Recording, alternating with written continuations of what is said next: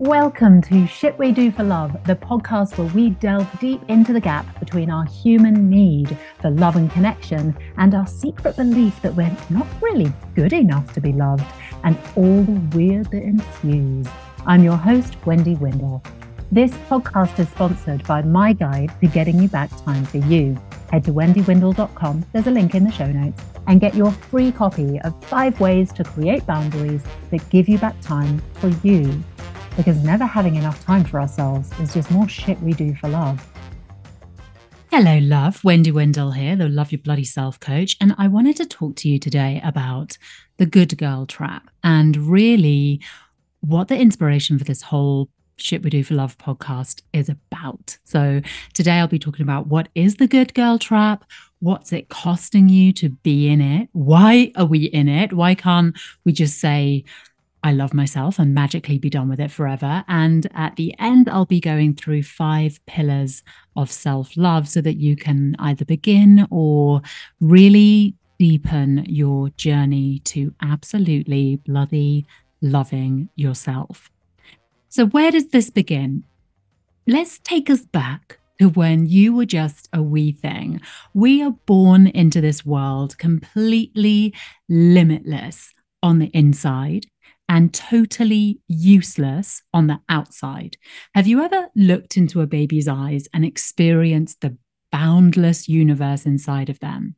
They have no concept of me and you, good or bad, can or can't. They're a hundred percent present in the experience of just being right here, right now. They are pure potential waiting to be unleashed, but they can't even fetch themselves a snack we catch on pretty quickly as human beings that we are completely at the mercy, at the grace, at the goodwill of the people who are our caregivers, our parents, the people here who raise us.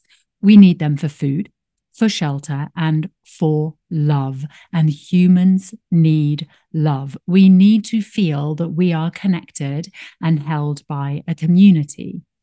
But pretty soon we learn that certain types of behavior seem to win us the smiles and love of our parents, and certain types of behavior do not. We grow up with our attention more and more fixated on the outside, on our parents, our teachers, and then our peer groups, always asking ourselves the question do you like me like this? Or how about like this? Does this make you love me? Am I doing enough to be lovable? And we turn ourselves into good little girls because that's what gets us the most love, the most praise, the most acceptance and security in our community. Make no mistake, underneath all of this good girling is a primal fear that if we fall out of the favor with the people who control the cuddles and the food, we will be left in the cold to die. We spend so much of our early life trying to mold ourselves into someone who is acceptable to the people around us that by the time we've grown up, most of us, me included, have completely forgotten the boundless potential that we came in with. Snapping out of the good girl, conformative, trying to be validated behavior isn't as easy as every freaking course selling six weeks to transformation or the secret to unlocking your power or prosperity code downloads, ambitious fast babes forever. All of this stuff trying to sell you that you can transform yourself, you know, by spending $99 on an internet course that's got six hours of stuff in it. It's it's just it's a lie. This work takes time it takes time. And I know that's not what you want to hear today, but it means you can forgive yourself if you've been on a self love, spiritual growth, be a better person kick for a while, but still feel like you have a ways to go. It's also why I wanted to create a podcast so I can keep showing up to step by step support you as you unfold in your own time on this journey to self acceptance. But why can't we just snap out of it? Right. You know, we, uh, it's understandable. We grow up trying to be good girls, trying to fit in, trying to do well, trying to get the A's, trying to get whatever your community decided was important for you to be lovable. We do all that. And it's understandable when we're helpless little children. But then, you know, when we turn 18, why don't we just snap out of it? Well, I'm going to tell you a story, and it's not my story. It's a story from Anthony DeMello, who was an Indian Jesuit monk and has written some of my favorite books on the human condition. And he tells a story about a camel. There was once a merchant crossing the desert with a camel train.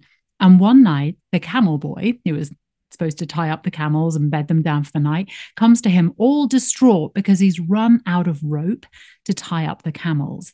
There's one camel left, and she's not tied down for the night which means she's going to wander off without a leash.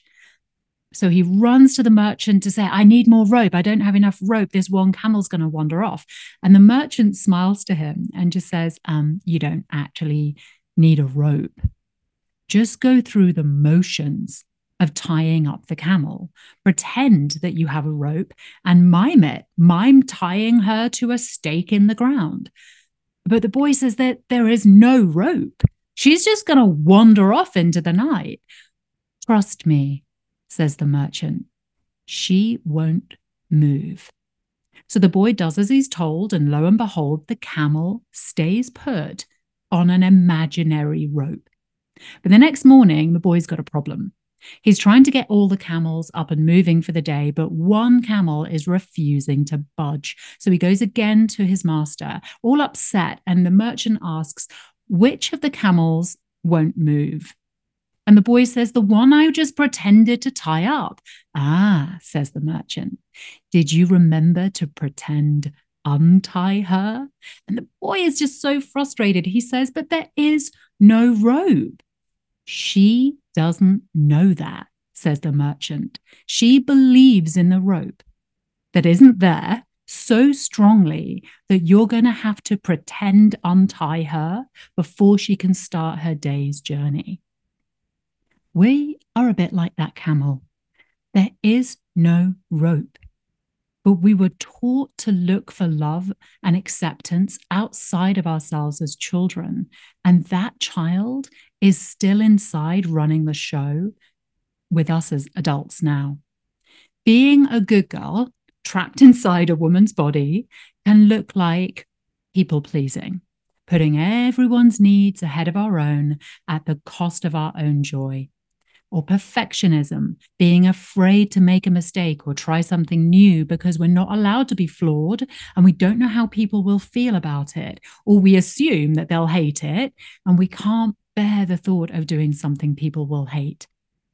Or procrastination, forever putting off actually acting on our big dreams because we have a deep anxiety about moving forward. It doesn't feel safe. And remember, in a deep, primitive, locked away part of our brain, it isn't safe to go against what our community wants us to be.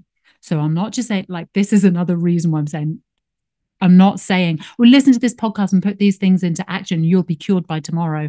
This takes time because we're rewiring our beliefs. Just like that camel had been tied up for so long, every single night of her life, and then believed in a rope, even though there was no rope. These beliefs take a while to undo. We're going to explore, not just in this episode, but throughout this podcast, all of the things that don't make sense to us, the behaviors that don't make sense to us, the stuff that makes us think, what is wrong with me? Why do I keep doing this? Why can't I just move ahead? Why can't I ask for the promotion or leave this dickhead? All the shit that we do for love, not because we're broken or stupid or stuck forever, but because at a deep level of our brain, it makes sense because we need love to survive but there is no rope. The rules that we had to play with as children don't exist anymore. When we claw back our own power by deciding that we are good enough to be loved by ourselves now, exactly as we are, we stop doing shit for love. And for me, there are five pillars or five touchstones on this journey. They're what my one to one coaching practice is built on. And this stuff makes women fall madly in love with themselves. So grab a pen because I really want you to madly love yourself. The five pillars of self love are all about taking back responsibility for our own lives, and they are truth, boundaries, respect, curiosity, and stillness. And I'm going to touch on each one of them now. One, truth. Speak your truth. Stop being a good girl and speak up for yourself. Now, I have seen this swing really too far the other way when people start that kind of you've seen this when people are like i don't care what i say me i'll just say anything i don't care. That's mm, we can sense that's bullshit right?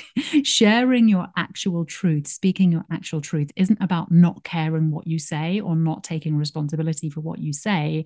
It's having the courage to share what's actually happening for you. Let's normalize being a human by talking about present moment feelings saying things like, I feel a bit spun out right now, or I'm really angry about this, or there's a weight in my chest. Just having the courage to actually speak up about what our human experience is in the moment is it that drives a wedge into this programming that we've been taught that we're not important or we don't have anything to say so, the key question into this pillar is simply what is going on with me right now? So, the opportunity, the invitation here is for you to just take this up as a habit of just checking in with yourself and saying, What's going on with me right now in this moment? And then having the courage to share it. Share it with the people around you who you know you can love and trust, and then share it with everyone. Number two, boundaries, saying no when you mean no and yes when you mean yes, which sounds really simple. But again, because we've got this good girl trap hanging over us, we've been raised in a world where we're supposed to be nice and giving and always supporting others and putting ourselves last. But that leads us into a world of pain and frustration and really toxic relationships. If you want to work on your boundaries, I've got a free guide for you. Five ways to build boundaries that get back time for you. Go over to wendywindle.com and grab it. There's a link in the show notes as well, but it's wendywindle.com. It's right there on the front page of the website because that's how much I want you to have it. Number three, respect.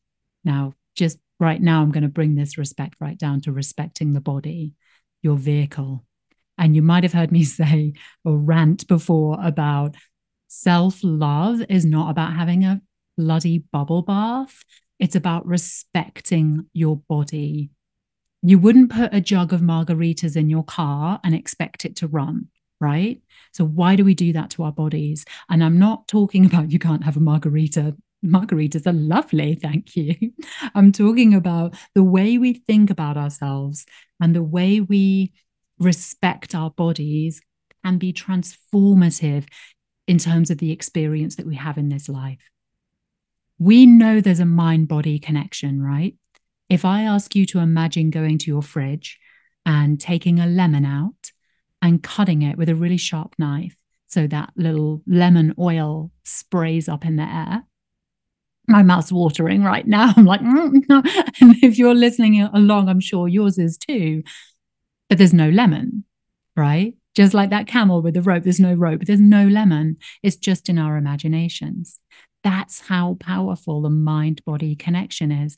And yet we think negative thoughts, we talk to ourselves like we're frankly pieces of crap and expect that to not affect our bodies. It does. And another thing we do is we don't listen to the wisdom of our body. Your body can heal you and even help release your negative thinking if you give her that job. And the key question into this pillar is simply to ask yourself what is my body asking for? Or what is my body trying to tell me? And this is about leaning into our intuition, getting into that gut wisdom. What is my body asking for right now? Or what is she trying to tell me? And then trusting her enough to take an action. So if your body, if, you know, your mind might have worked something out and it seems like a really solid plan and very rational and reasonable way to move forward. But if your body is saying no, what would life be like if you trust your, trusted your body? Respect your vehicle. Number four of these pillars to self love is curiosity. Curiosity is the magic fairy dust that will snap that invisible rope. Never say never. Always be discovering yourself without setting limits. Up until the age of around four, children believe that they can do anything.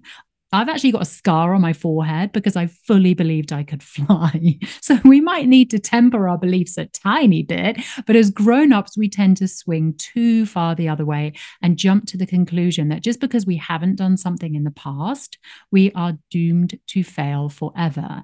But the future's not set as long as we are curious and open to the fact that anything can happen. So ban these words from your vocabulary. I can't. Unless you're actually setting a boundary and someone says, Yeah, you know, can you babysit this Friday? Oh, I can't. If somebody's asked you, can you, are you capable of doing something? Or you're even thinking, I'd really love to go and, I don't know, go live on a Greek island for three months and write a novel. As soon as you hear your mind saying, I can't, no, replace the I can't with, how could this be possible? Which is the key to curiosity. How could this be possible? Start to claw back some of that boundless limitation that you came here with.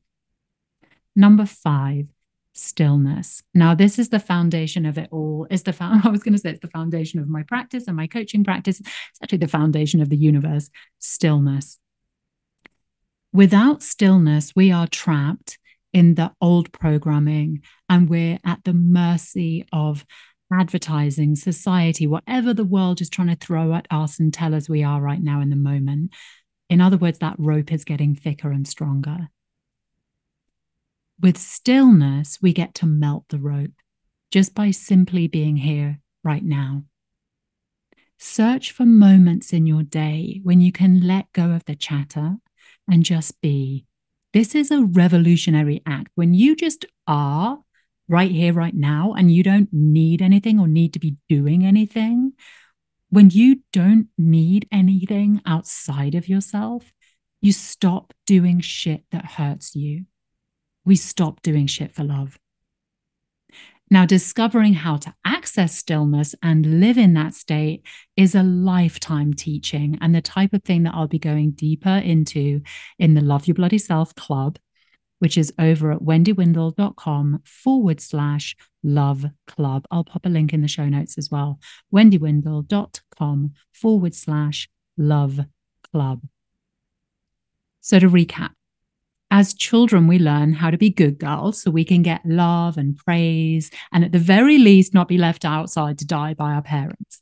But a part of us is still trapped in that pattern, believing that we need to be good and behave ourselves and suppress the unlovable parts of ourselves. But this is just old rope, and there is no rope. This core belief that we're not good enough and we have to do better and we have to impress people has us doing all types of shit for love. And the antidote, the way to dig ourselves out of the good girl trap, is to fall madly in love with ourselves and stop putting ourselves last for love. And that's to lean in to the five pillars of self love, truth, boundaries, respect, curiosity, and stillness. I hope this episode gave you a little bit more insight into why I'm here for you and inspires you to stay or even start on this journey to self love because I bloody love you. But my point of being here is to help you love your bloody self.